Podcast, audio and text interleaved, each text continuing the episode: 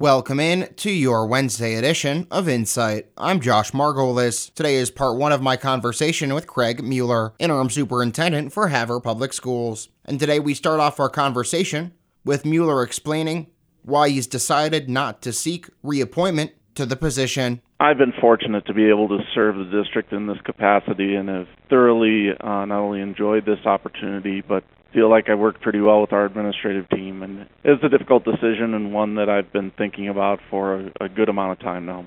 Was there a factor or two that you think that that led to this decision being made? That's a really tough question. You know, there are there are many factors that go into a decision like that. Again, knowing that the opportunity is there in front of you, but also the real, realization that you know I, I thoroughly enjoyed my position as assistant superintendent and look forward to continuing in the district in that capacity. And so that'll happen. Uh, it's July 1st that is, is effective? Correct. I'll complete this contract uh, and then resume my role as assistant superintendent. How do you feel you've done in, in uh, this, uh, what is it now, about six and a half months since you took over as interim superintendent? And what do you think is left to be done in your time uh, in the position?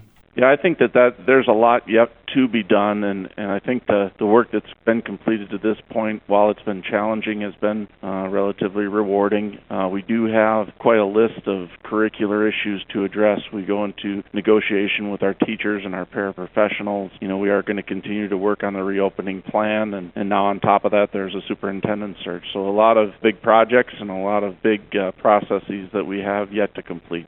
What's been, I guess, the biggest challenge? I mean, probably the pandemic, but in terms of since you took over the superintendent position on, a, on an interim basis, what's been sort of the biggest challenge for you? Well, from the start, I thought it was important that we were open and honest with the work that was being done with the formulation of the reopening plan. And I also wanted to make sure that the communication from the superintendent office was clear uh, to all stakeholders. And, and that, again, over the course of the several months, has been challenging. Uh, we want to make sure that all of the issues and all of the concerns that individuals in the community have had were heard and we needed to weigh those against the bigger and broader picture. And earlier this month, the board voted to move to Schedule 3A, which is four days a week of in person learning. Elementary students started that on Tuesday. How has that gone so far? Being around the K 5 buildings this morning, there's a definite energy in the air. Very exciting uh, time for our students. It was just great to see as that initial bell went off at Highland Park as our kindergarten and first grade students were lined up to the door. Just a thunderous roar and cheer from the students as they made their way into the building. And that does it for your Wednesday edition of Insight. For New Media Broadcasters, I'm Josh Margolis.